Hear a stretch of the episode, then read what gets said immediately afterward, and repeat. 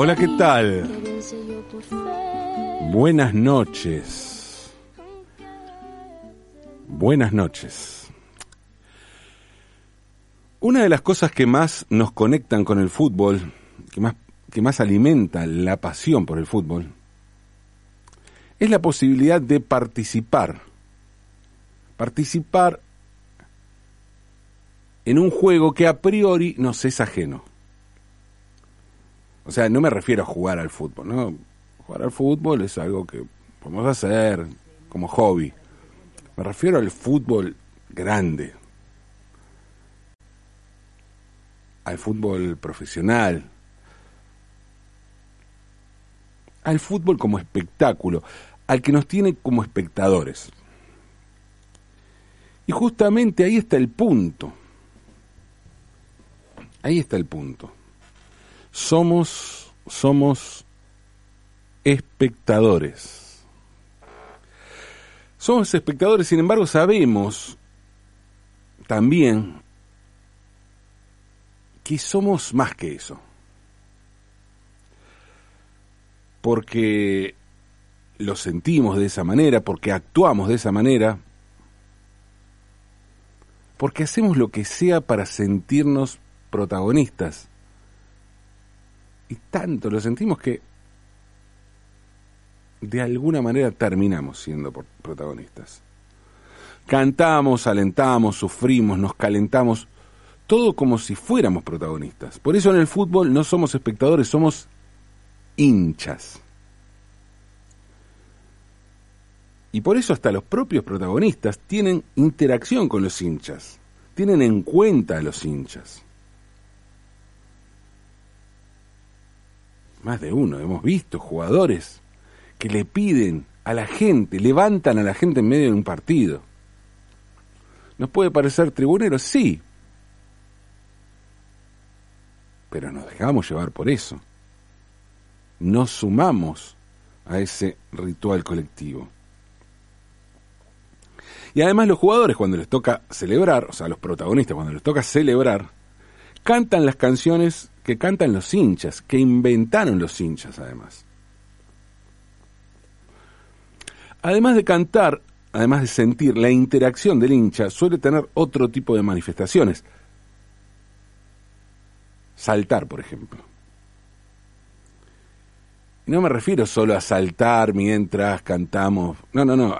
Hablo de darle a un salto un significado, un signo de identidad. Hoy estamos muy acostumbrados a cantar "el que nos salta es un inglés" y a acompañar ese canto con un salto, obviamente, claro, porque no somos ingleses ni queremos serlo, entonces saltamos. Ese es un buen ejemplo de interacción, un tipo de interacción que en un niño puede llegar a ser una revelación. Una revelación del tipo, no sé, pienso en cómo me pasó la primera vez que vi escrita la frase "puto el que lee".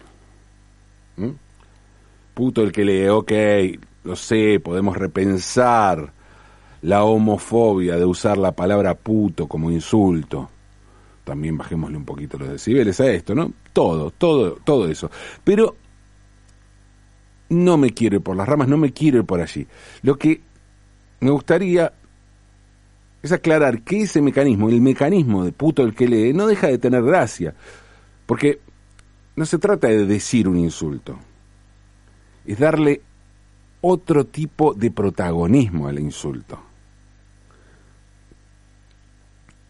Es usar un insulto en función de una acción, y hay un juego que nos incluye en esa operación. Y algo similar ocurre con "el que nos salta es un inglés". Claro que digo "que nos salta es un inglés" porque eso es lo que escuchamos hoy. Pero cuando yo era chico y escuché por primera vez esa canción, no era exactamente esa canción. Se hablaba de "el que no saltaba" era algo, pero no se hacía mención a un inglés, sino a un holandés. El que nos salta es un holandés, el que nos salta es un holandés, porque se cantó en la previa del Mundial 78 que la selección argentina jugaría contra Holanda. Y porque fue además 4 años antes de la Guerra de Malvinas. Digo esto, y ya sé que hacía tiempo que las Malvinas estaban en manos de los ingleses, ¿no? Pero no recuerdo que hubiera antes del 82 un sentimiento popular tan masivo a favor de la soberanía en las islas. No me queda claro. O si se sumó a esto el hecho de honrar a nuestros muertos en Malvinas, ¿no? Pero tampoco me quiero desviar con este tema. Esto es mi sensación, ¿eh? No lo tengo claro. Capaz las cosas eran de otra manera y yo, que era un niño, no me daba cuenta. No lo sé. También es mi sensación lo del canto del salto y los holandeses, ¿eh? Aquella fue la primera vez que lo escuché yo, pero tampoco sé si fue la primera vez que se cantó. Tampoco lo sé. A mí me pareció muy ingenioso, me dieron ganas de saltar. Y me pareció también lo más natural del mundo agredir con un canto a Holanda, puesto que Holanda, en mi cabeza de niño, era el enemigo a vencer. Hoy lo pienso y la verdad me parece un absurdo total. No solo porque no hay una rivalidad especial con Holanda, por más que nos cruzamos muchas veces en los mundiales, o varias veces, sino sobre todo porque las rivalidades existen por contextos históricos, como el caso de Inglaterra, o por cercanía, como ocurre con Brasil, pero también podemos pensar en Uruguay o Chile. Y en este caso, sí, Brasil es una potencia, pero además está al lado. Entonces, Brasil, como Uruguay o Chile, son rivales porque podemos cantarles en la cara, porque están cerca. Nos podemos cruzar. Nos cruzamos con brasileños, con uruguayos, con chilenos. En cambio es raro cruzarnos con un holandés, ¿no? Y más en aquel entonces, cuando no soñábamos ni de cerca que un día, en Holanda iba a haber una reina argentina. Pensemos que hasta entonces existía una variedad de vaca, una vaca lechera, además, que era la holando-argentina. Bueno, ni remotamente podíamos imaginar que íbamos a tener una reina argentina que además iba a ser la hija de un funcionario de la dictadura de Videla.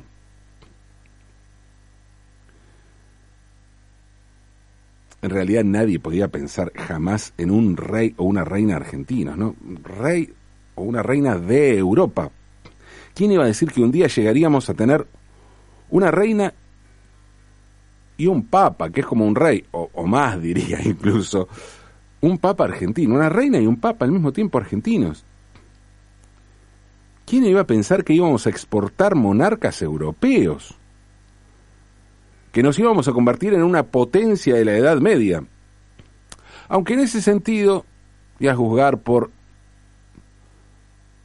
los elementos de tortura, las mazmorras que había en la Edad Media, podemos decir que había ya algunos indicios. Durante el Mundial 78, la revista El Gráfico publicó una carta que el capitán de la selección holandesa, Ruud Krol, le envió a su hija.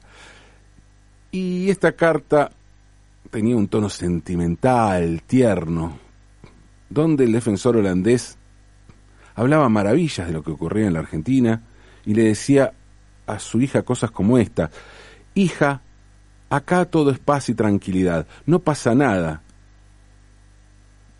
de las mentiras que se cuentan por allá. Claro, la carta era un buen punto para la dictadura. Se anotaba un buen poroto la dictadura con esto. Pensemos, un jugador de primer nivel, finalista del Mundial, integrante de la selección que ya había llegado a la Argentina como subcampeona del mundo. Ese jugador se oponía a la campaña de los organismos de derechos humanos que denunciaban las torturas y las desapariciones que estaban sucediendo en la Argentina. Un gran punto para la dictadura, si hubiera sido cierta. Porque el problema es que la carta era falsa. Falsa. Como muchísimas de las cosas que se publicaban por entonces en un mecanismo que iba a continuar. La revista Gente, por ejemplo, también de Editorial Atlántida, igual que El Gráfico, poniendo en su tapa, durante la guerra de Malvinas, cuando la guerra estaba prácticamente perdida, el título: "Estamos ganando". Ruud Kroll aclaró que él jamás escribió esa carta y que no estaba de acuerdo con lo que allí se decía. Claro que lo dijo tiempo después, cuando regresó a su país, porque Ruud Kroll podía no estar de acuerdo con lo que se había publicado, pero tampoco quería poner en riesgo su vida. Quién sabe cuándo se enteró, ¿no? Igual. Nosotros nos enteramos muchos años después, cuando la Argentina recuperó la democracia y empezaron a salir a la luz los crímenes de la dictadura y también el accionar de la prensa cómplice de la dictadura. La carta de Ruud Kroll a su hija hablando de la paz que se respiraba en la Argentina nunca existió, pero hoy tampoco existe Holanda. Argentina vuelve a enfrentarse por un mundial con la naranja mecánica, con el equipo naranja, con el equipo de camiseta naranja, que tiene que ver con la casa de Orange, la casa real, la casa que tiene como una reina la Argentina. Esa es la casa de Orange, la casa naranja.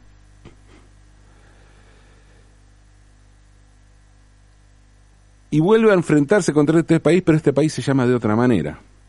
A la Argentina ya le tocó jugar contra países que ya no existen. Yugoslavia, por ejemplo, o la Unión Soviética, o Checoslovaquia. Pero esos países ya no existen porque se dividieron, cambiaron el nombre. El caso de Holanda es distinto porque sigue siendo el mismo país, sigue teniendo la misma división política, la misma forma de gobierno, todo es igual.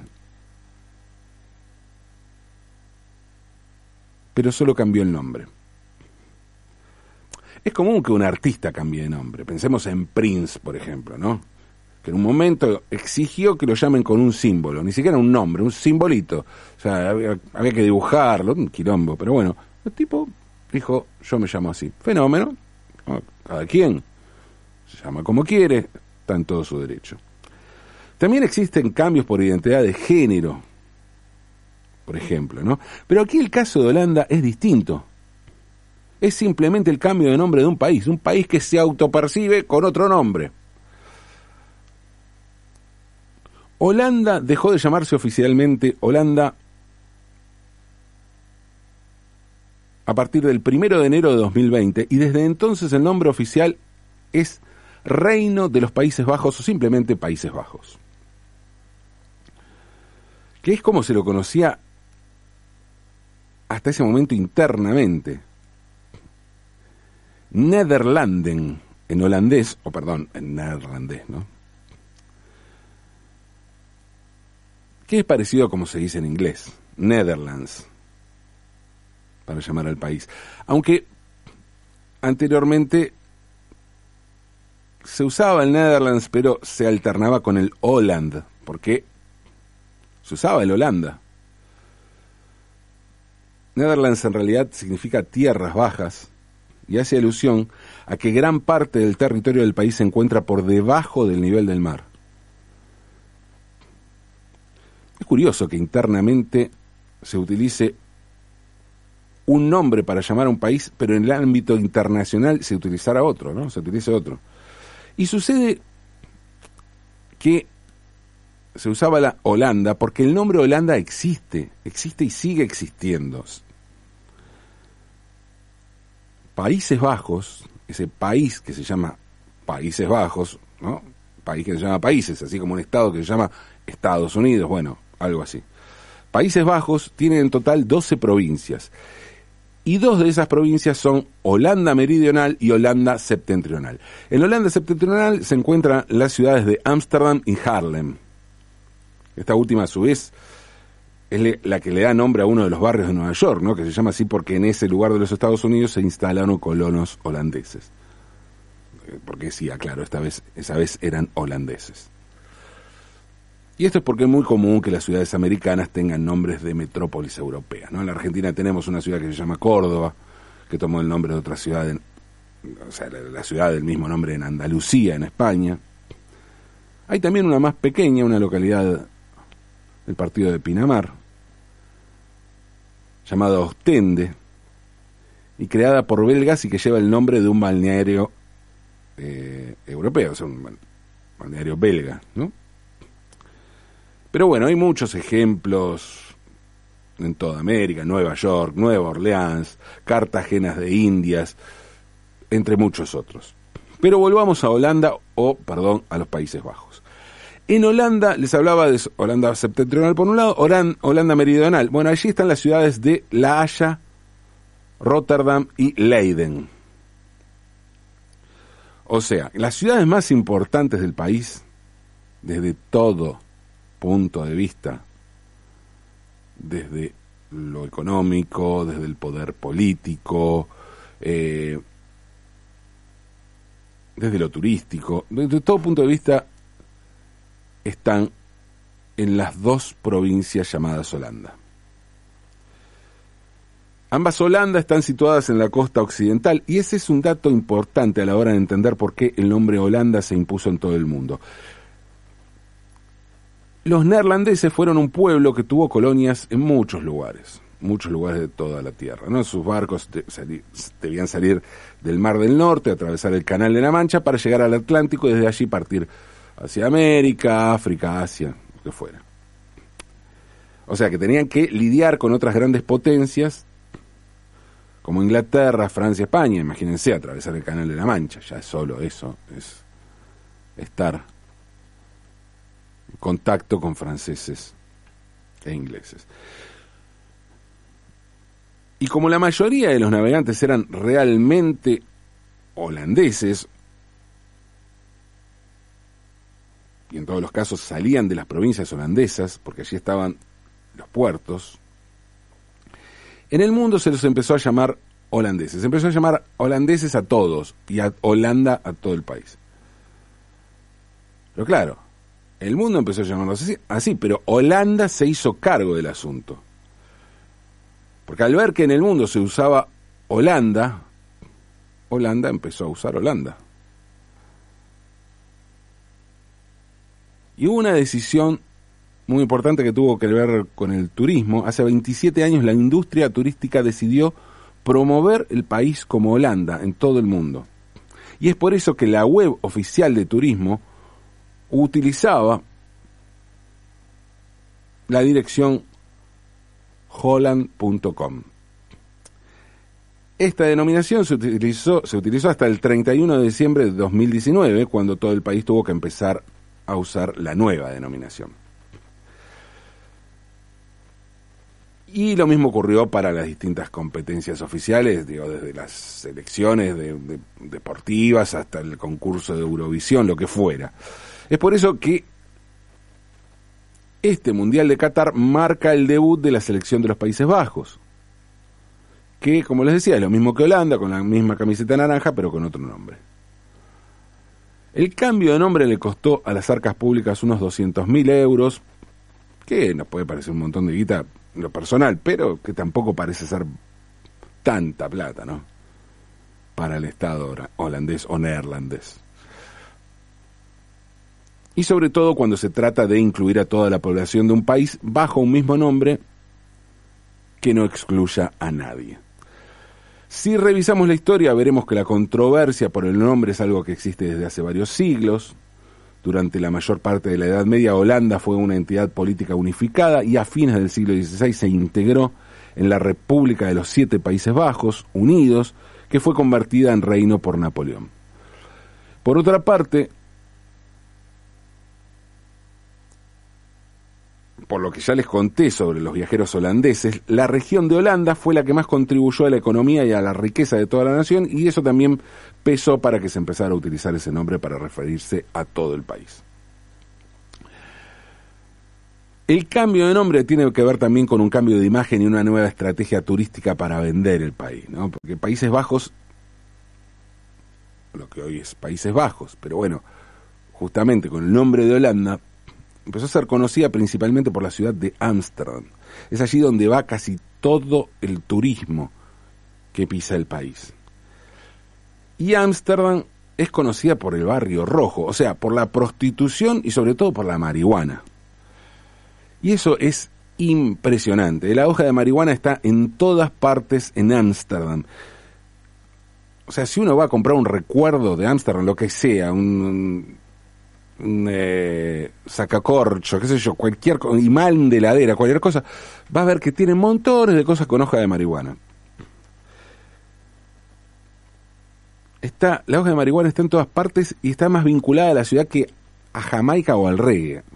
El merchandising con la hoja de cannabis se puede conseguir hasta en el aeropuerto, donde se supone que todo es más, digamos, careta.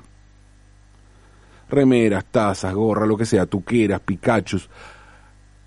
Ámsterdam es el Disney del porro. Y eso es un turismo, y eso genera un turismo que implica poco tiempo y poco gasto. Es medio un toco y me voy a Ámsterdam. Y es toco y me voy a eso. Sí, bueno, está el Museo Van Gogh, está el Rijksmuseum ahí. Y aparte es bellísima la ciudad. Pero el turismo tiene que ver con eso. No es gente que va al país, sino que va a Ámsterdam a fumar porro y a ver las vidrieras con putas. Y eso es lo que las autoridades del país quieren revertir. Las autoridades consideran que la marca Holanda está demasiado asociada al barrio rojo de Ámsterdam y al porro. Y con el nuevo nombre buscan cambiar la imagen internacional del país. La Junta de Turismo calcula que el número de visitantes internacionales habrá llegado a 30 millones de personas en el 2030, un aumento sustancial respecto a los 18 millones de turistas recibidos en el 2018. Por el momento son solo estimaciones. Sí, como el resultado del partido que va a jugar la Argentina. Porque mientras tanto, la Argentina jugará por primera vez en un mundial contra Países Bajos, pero contra Holanda, en cambio, tuvimos momentos buenos y malos. Hubo de todo. Argentina le ganó una final del mundo a Holanda en 1978 y venció por penales a Holanda en la semifinal de Brasil de 2014. Esos fueron los momentos de gloria, pero Argentina también perdió contra Holanda en los cuartos de final de Francia 98 y cayó por goleada contra Holanda 4-0 en Alemania 74, que nos pegó un baile tremendo. Ambas selecciones también empataron 0-0 en Alemania 2006 y allí no pasó nada porque ya estaban los dos clasificados. Veamos qué ocurre ahora en Qatar. Por lo pronto, no vendría mal que saltemos. Sí, saltemos. Que el que nos salta es un neerlandés, según la actualización que tenemos que hacer de este canto, ¿no? El que nos salta es un neerlandés o un país bajero o un país bajón. Saltemos. Aunque es de noche.